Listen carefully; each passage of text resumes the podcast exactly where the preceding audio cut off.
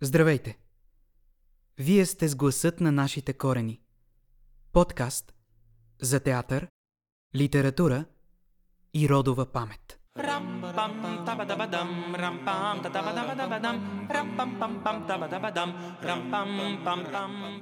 Днес ще ви срещнем с Софроний Врачански, български духовник, врачански епископ, народен будител и пръв последовател на делото на Паисий Хилендарски. Преди да започнем дискусията, искам да дам думата на режисьора и ментора по проекта Николай Георгиев. Когато за първи път прочетох този невероятен монолог житие и страдания грешного, значи толкова много се поддадох на това, което ми е липсвало в този Софрони, аз открих това, което дори може би не знаех как точно до сега се наричал. Открих човечност. Той ми се явява като човек екземпляр, такъв какъвто е. А разказа му е толкова жив, толкова увлекателен, толкова подробности, които той носи със себе си, не измисля, в момента му хрумват. Един път невероятен, един път от личното към националното, от неговото към българското. Като режисьор за първи път се срещнах с него, докато бях директор на телевизионния театър, поради една причина много странна. Бях наново седнал да чета е, Софрони и изведнъж си казах, чакай, чакай, това ми прилича нещо. Майче има още един човек, който е, бих приел така, веднага. И тогава се сетих, че такъв нормален, благ, простодушен, но богат в своето вътрешно поле, актьора Стефан Попов. И казах, трябва да ги среща тези двама. Тези двама са като братя, като братовчеди, като българи. Успехът на телевизионния театър е, с е, този герой и този актьор беше изключително е, сериозен, важен, оптимистичен.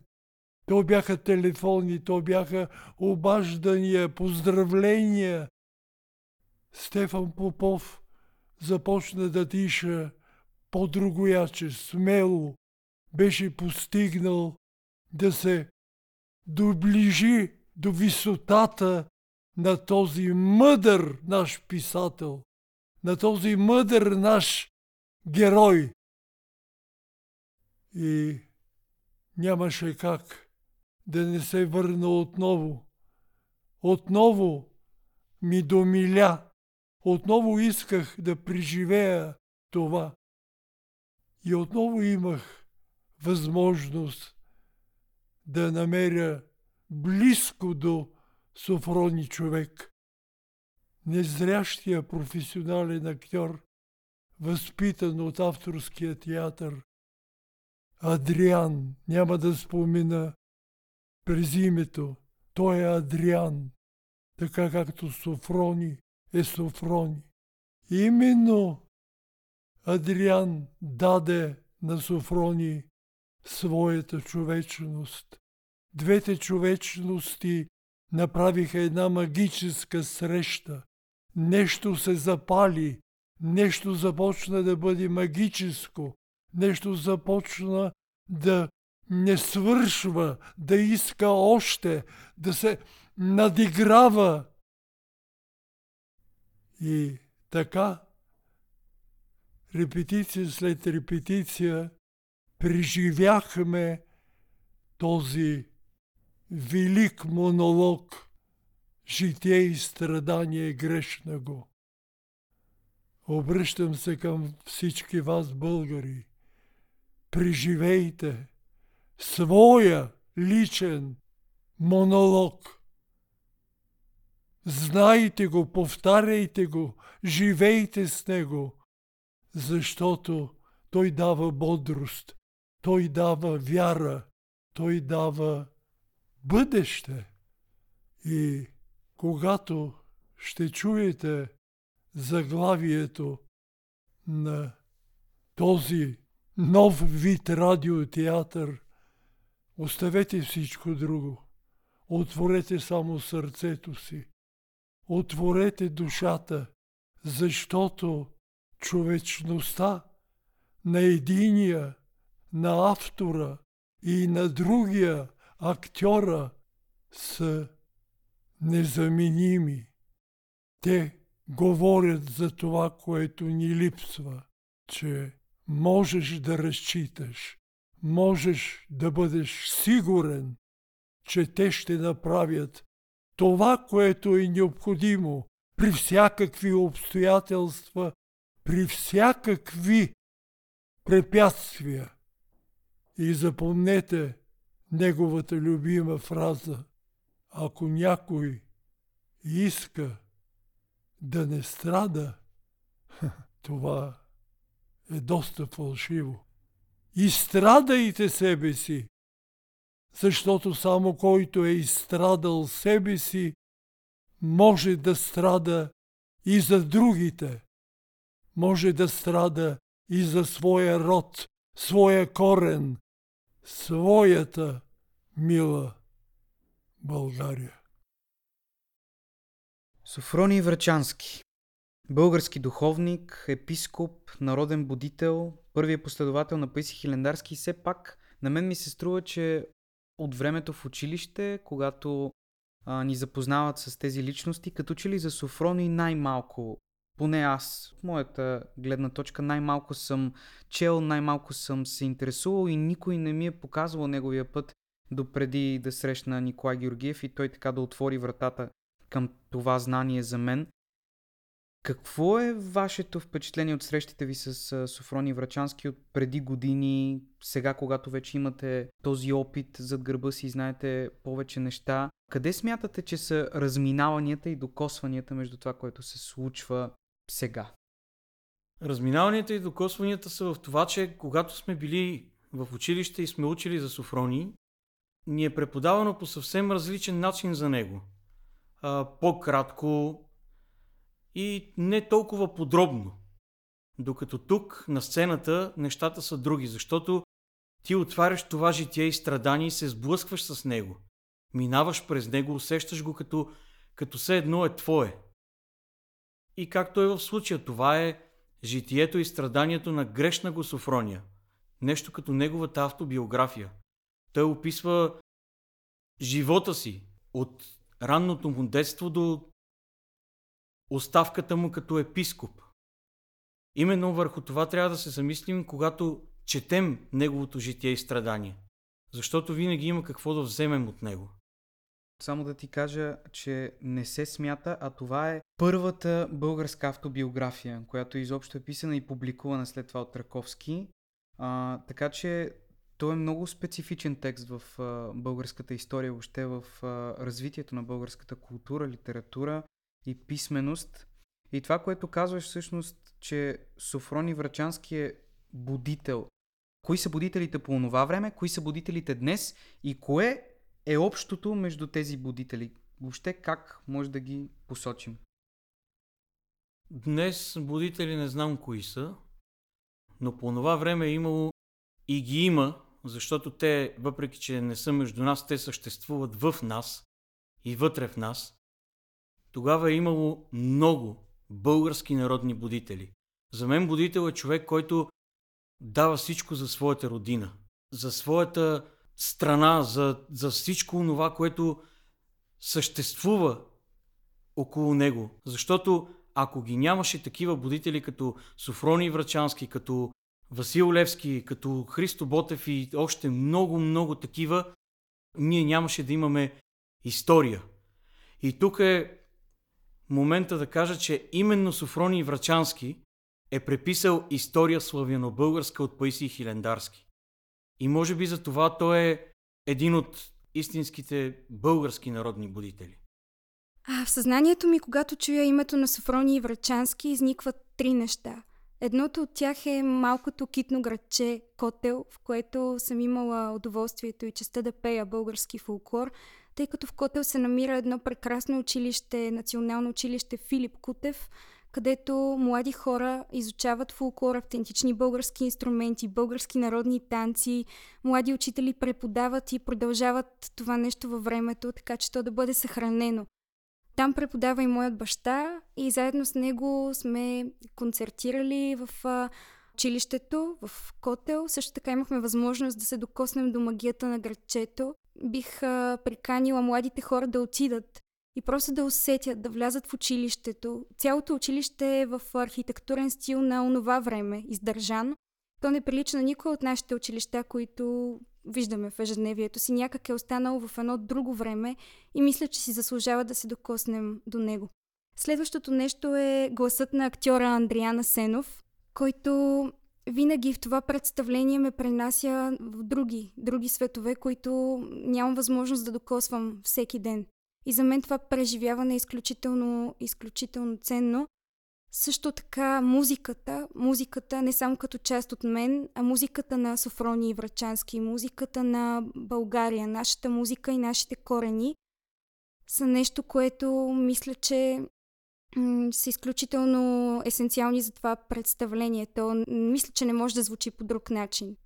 Много ми се иска да поговорим за една дума, която ни е дадена от Поп Стойко или си рече Софрони Врачански. Това е думата зелено диво. Какво значи за всеки един от нас думата зелено диво? Тя е толкова измислена, толкова истинска и толкова за всеки един човек по-отделно е различна. За мен, примерно, думата зелено диво значи свобода. Не знам вие с какво я свързвате. Нямам отговор на този въпрос. Нямаш отговор, защото не си го търсил или защото не искаш да го намериш? Може би би го свързал с, с природата, с цветовете на природата. Можеш ли да се опиташ да ни опишеш зеленото? Когато сме питали за цветове и, и са ме карали да описвам цветове, аз винаги съм ги свързвал с нещо. Например, червеното с кръвта, бялото с снега, а в случая зеленото с тревата. Но самият свят зелено никога не ми е бил познат, никога не съм го виждал, но предполагам, че е един от красивите цветове. През миналото лято посетих един огромен фулкурен фестивал. Цяла нощ играх хоро с стотици, може би хиляди непознати хора, но бяхме пулс до пулс, сърце до сърце, ръка за ръка и нямаше никакво значение в този миг, че ние не се познавахме. Между нас имаше едно огромно огнище и след цяла нощ без да спрем да танцуваме български хора, просто всички заспахме до огъня. На следващия ден станахме, погледнахме небето и то беше зелено диво.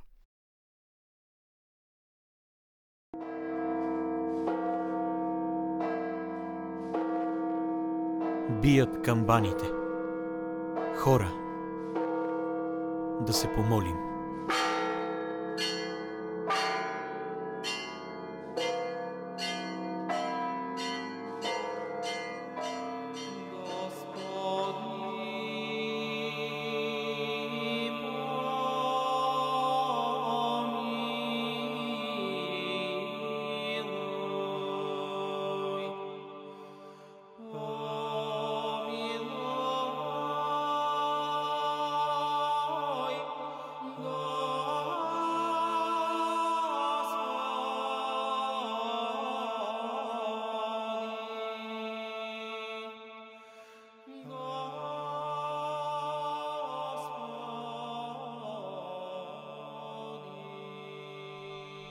Вечер. Бог с нас и ние с него.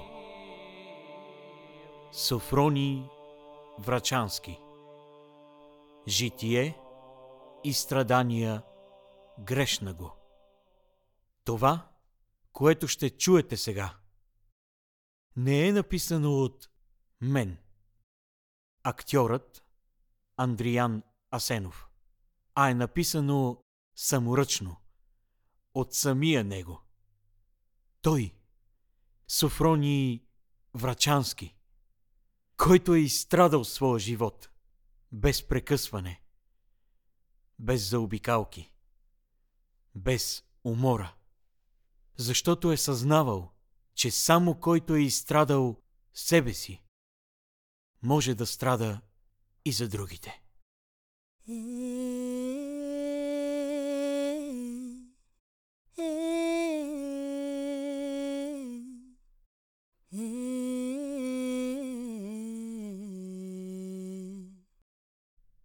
Глава първа. Детство и училище. Аз. Грешна го. Между хората. Се родих в село Котел. От баща Владислав и майка Мария. И дали ми първо име Стойко. Като съм бил на три години умряла майка ми и баща ми взел друга жена. Що била зла и завистлива. Родила му мъжко дете. Тя, тя само своето дете гледала, а мене все отритвала. Като станах на 9 години, Дадоха ме да се уча на книга. И скоро се научих на простото четене. Понеже в България е нямало образование на славянски език, почнах да уча по, по гръцки. И научих часослова. Като наченах псалтиря, дойде тъжна вест – Баща ми починал в Цариград от чума. Бог да го прости, вечна му памет, вечна я памет, вечна я памет, вечна я памет. Тогава бях на 11 години.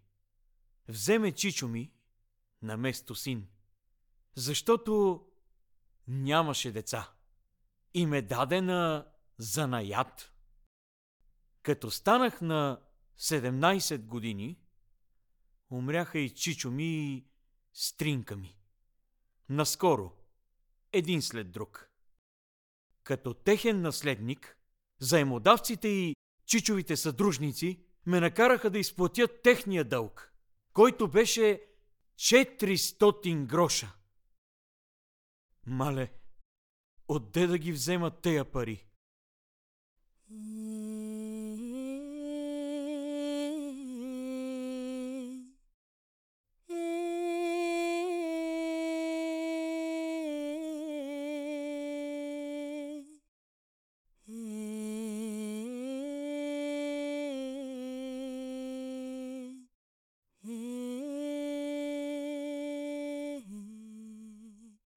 Глава 2 На азиатския бряг Тогава аз бях млад, красив и тамошните турци, като ме видяха, веднага започнаха да се умилкват около мене и захванаха да ме разпитват за пътния лист. И намериха го нередовен, разбира се. И тогава ме затвориха в една градина. А там само турци. Пеят, играят, свирят, смеят се и... Като видях каква е работата, веднага се заключих отвътре. Тия извратени турци идваха, молеха ме, искаха да им отворя. Даже и жълтици ми подаваха през прозореца. Аз, като разбрах защо ме затвориха, започнах да викам. Насреща имаше еврейски домове. Дойдоха неколци на евреи и ме попитаха. Защо викаш, бре? Аз им казах каква е причината. Те отидоха при паспортния чиновник, дадоха му малко пари подкуп и веднага ме освободиха от тия извратени турци. Ела се вие, превива, мома се срода, прощава. Като станах на 18 години, Прощавай, родо, голема, и ти рожделна, майчинко. понеже нямаше кой да ме гледа, роднините ми ме налегнаха да ме оженят. Аз, каквито пари имах, като се ожених, ги разпилях. И намислих да тръгна, да оставя дом, жена, деца, да отида по селата, да работя, да печеля от занаята си. Дочули първенците в котел, че искам да замина, позоваха ме и, и ми рекоха. Никъде няма да ходиш. Тука ще стоиш. Тия дни ще дойде нашият владика. Ще му се помолим да те стори свещеник. И на третия ден дойде архиереят. Те му се помолиха и му дадоха 70 гроша. И той се съгласи да ме ръкоположи. Аз всичко си бях приготвил за неделя. Петък вечер обаче дойде владишкият секретар. Върна ми парите и, и ми рече. Да знаеш, че владиката няма да те стори свещеник, защото друг му даде повече. 150 гроша. Него ще ръкоположи. Господи, Господи, каква скръп и, и жалост ме обзе. Ами аз, аз всичко си бях приготвил. На духовника се бях изповядал, свидетелство бях взел. Но кому да изкажа тая си скръп? Затова отидох при уния хора, дето се бяха молили за мене. И дето, дето парите бяха дали. Те отидоха при владиката, дадоха му още 30 гроша и той се съгласи да ме ръкоположи. И ръкоположи ме. На 1 септември 1762 година. Благословен си, Господи.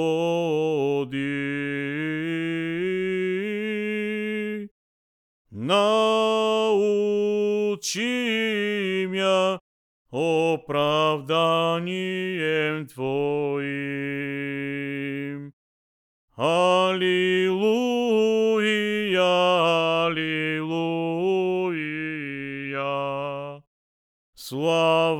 Тебе, Боже! Аллилуйя, аллилуйя.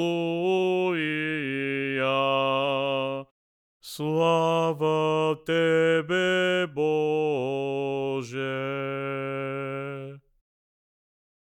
Глава четвърта Връжди Понеже знаех малко нещо да чета, другите свещеници ме ненавиждаха, защото по това време те всички бяха неграмотни.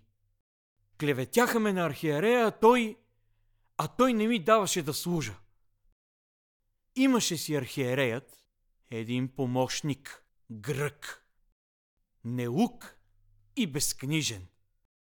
Той най-много ме ненавиждаше. Ама това е нещо природно, защото прост, проста го люби, учен, учена го и пиян, пияна го.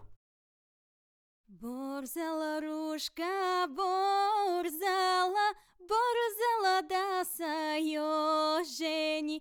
Село големо да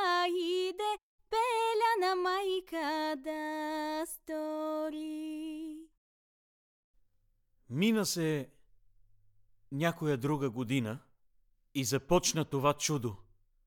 Войната. И какво да ви кажа?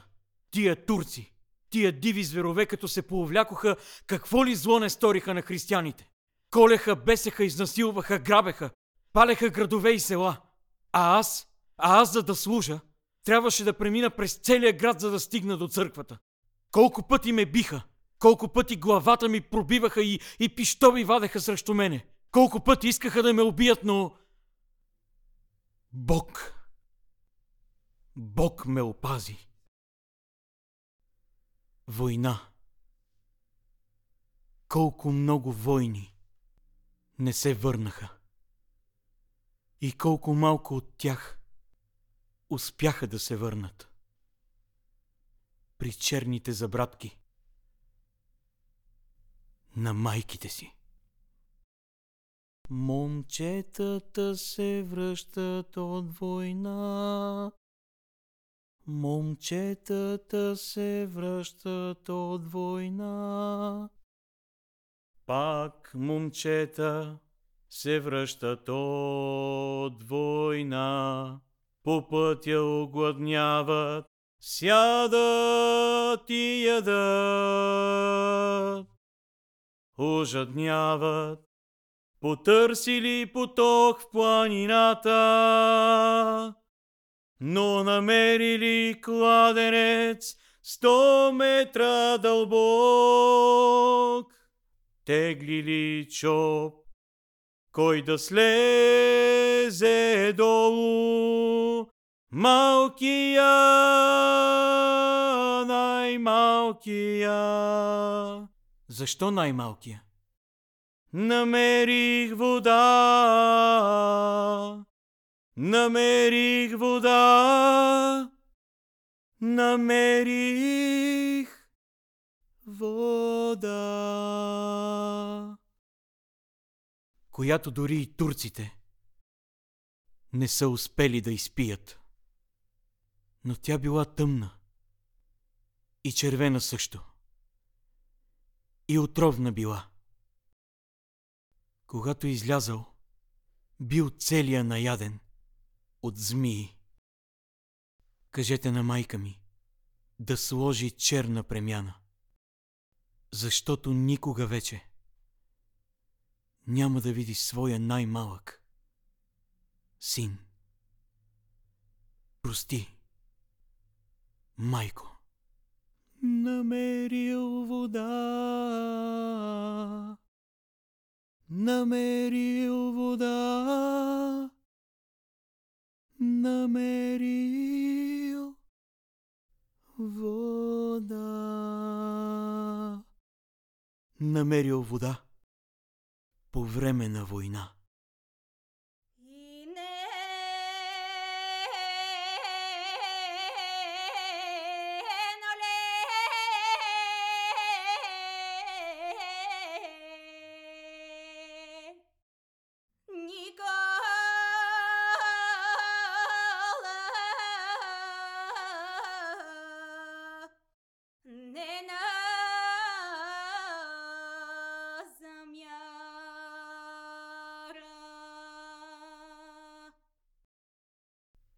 Ето това е столчето, на което сядаше баба и на което обичаше да сяда и мама. Прощавайте. Няма как да бъде тази сватба. Прошка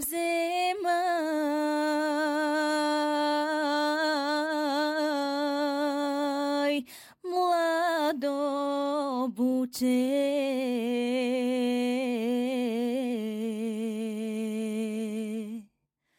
От своята мила майка. От своята мила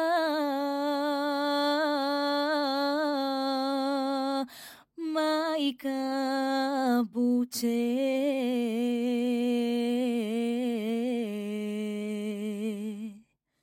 От своя милитейно.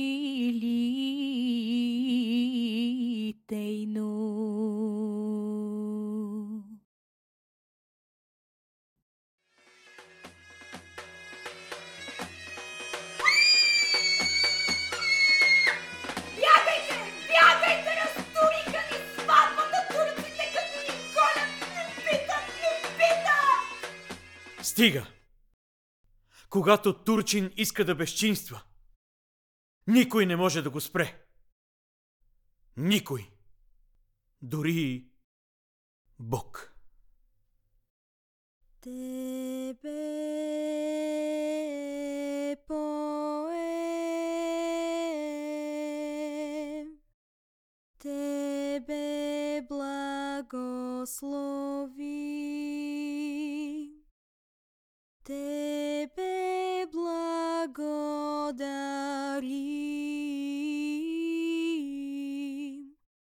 Господи.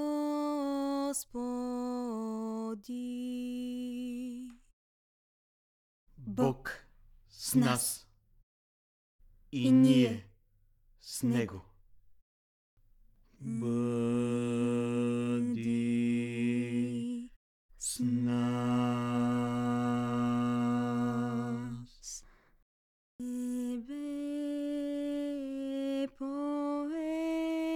След войната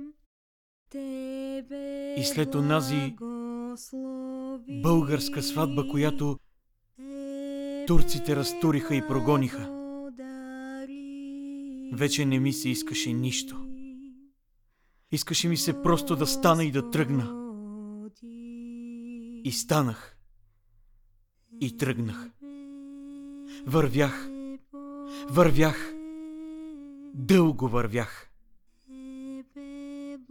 Докато най-после не стигнах до света гора. Хубава си, моя горо, миришеш на младост.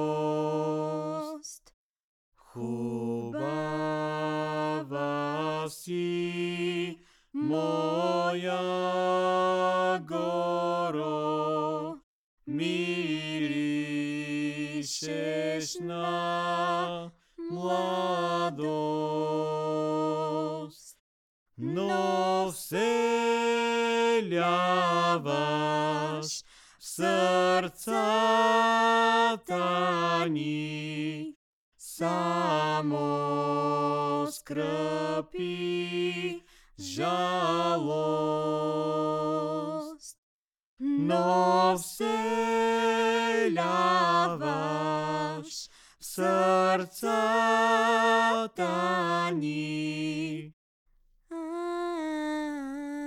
само скръп и жалост.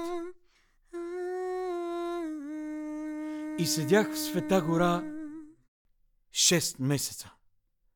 На четмо и на писмо. А после станах и, и тръгнах към котел. Към моят любим котел.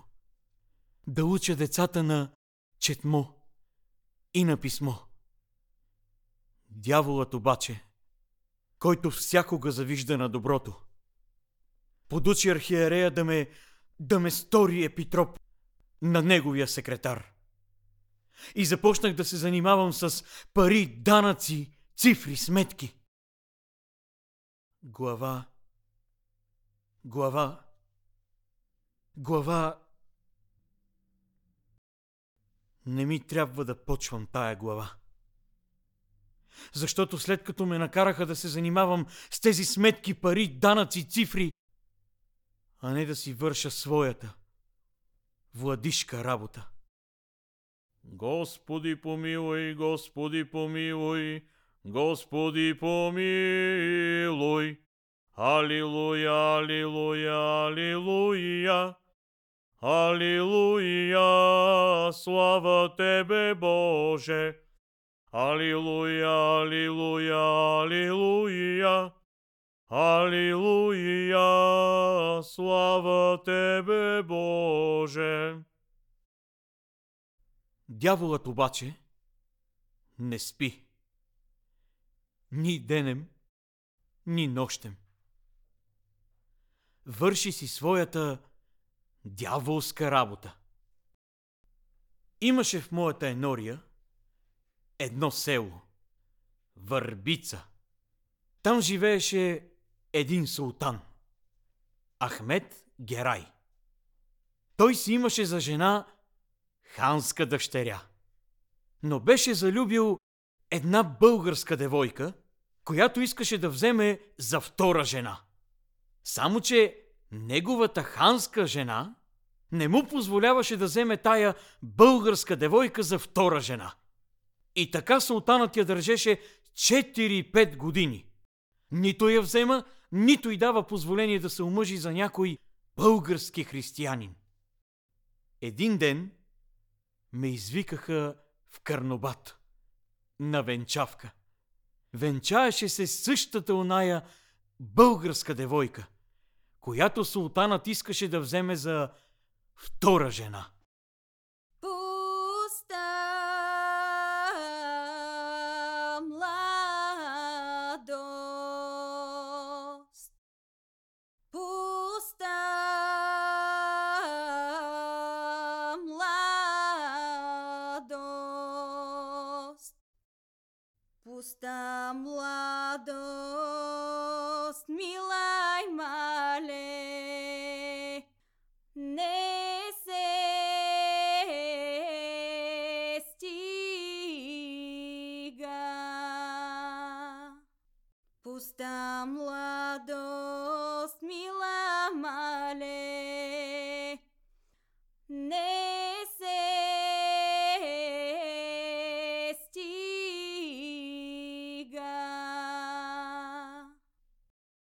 Когато турците разтуриха и забраниха моята сватба, мъжът ми хукна по Балкана да мъсти и да защитава честа българска.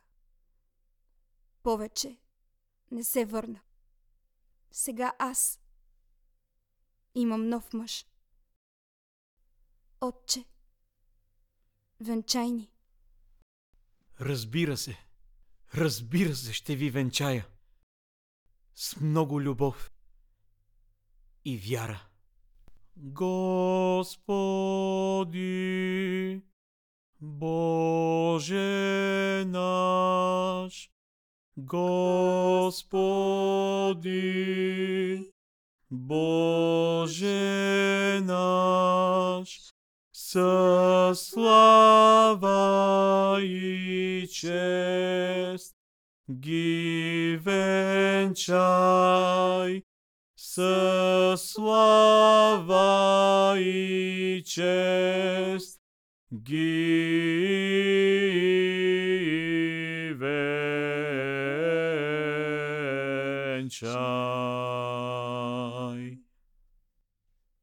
Мина се някой друг ден и отидох при търновския протосингел господин Григория да го питам за някоя манастирска работа. А той ми рече, ти остави тая манастирска работа. Защото сме решили да те направим врачански епископ. Аз... Аз отказах, защото първо бях вече стар. И второ, не бях достоен за такъв чин. А той пак се обърна и ми рече. Искаш, не искаш, ще те направим врачански епископ. И ме направиха. На 13 септември 1794 година. Господи сил с нами будет, и много разве Тебе, помощника скорбех не имами. Господи сил, помилуй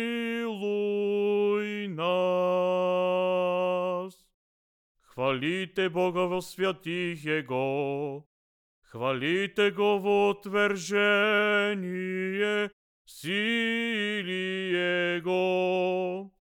Господи сил с нами будет, и много разве Тебе, Помощника скорбех не имами. Господи сил, помилуй нас. Пристигнах в моята епископия, но и тя не беше по-долу от затвор. Християните ме приеха радостно. Започнах да им говоря, да им говоря по учение на наш български език. А те, понеже до сега не бяха чували по учение на наш български език, ме смятаха за някой мадрец. Ходих по селата, служех, но по това време в България през тази година беше настъпил голям глад. 20 пари струваше една ока брашно. И аз се замислих, как ли да се отърва от тая беднотия. Затова отидох в Арбана си, при колегите си. Стоях там 4 месеца. По това време обаче, по Божията воля, беше настъпила тая проклета болест – чумата. Запали се цялата епархия. И градове, и села. През месец октомври дойдоха плевенци. И аз отидох с тях. В Плевен. Дойде... Дойде при мене един поп. Лицето му беше пламнало. Гореше като огън. Целуна ми ръка. Като си тръгваше, другия поп, който, който беше с него, му каза Защо целуваш ръката на владиката? Не се ли виждаш, че си болен от чума? И наистина беше така. Защото в същата нощ попът умря. И аз се замислих, дали и с мен няма да се случи същото някой ден. Пресвятая Богородице, спаси нас. Пресвятая Богородице, спаси нас. Пресвятая Богородице, спаси нас. Заставам пред теб на колене. Пресвята Майко, Богородице, която си изстрадала заради нас. Много мъки, много невъзможности, много болка. Ето за това, Пресвята Майко Богородице, се трудя и денем, и нощем, за да напиша някоя книга на наш български език. Та като не ми бе възможно да им проповядвам устно и да чуят от мене поучение на наш български език, то поне да прочетат моето писание и да се молят на Бог за мене, грешна го. Та един ден, като отида там, горе, да застана от дясната му страна. А вие, бъдете благосклонни към този, който денем и нощем се труди и страда за България, непрекъснато. И здравейте! Здравейте, българи! Здравейте, българи! Достойно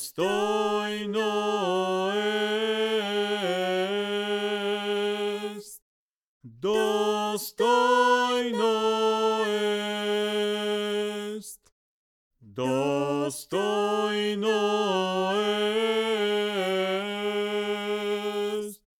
достойно ест.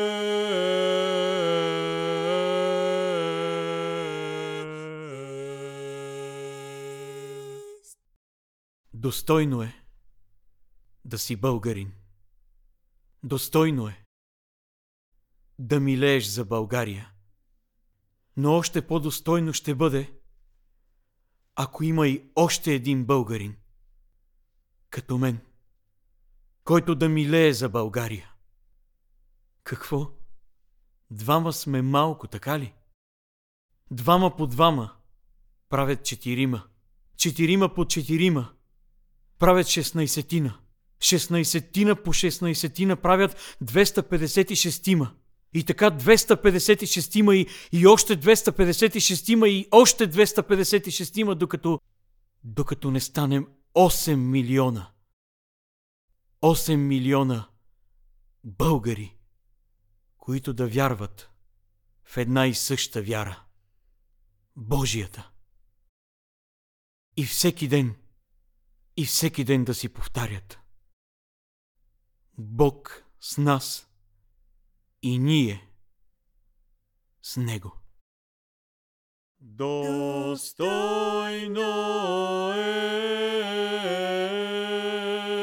ест, достойно ест, достойно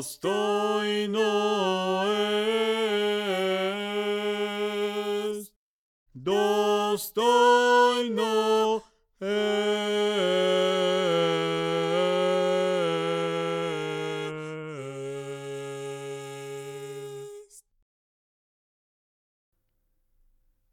Подкастът Гласът на нашите корени се осъществява с финансовата подкрепа на Европейски корпус за солидарност.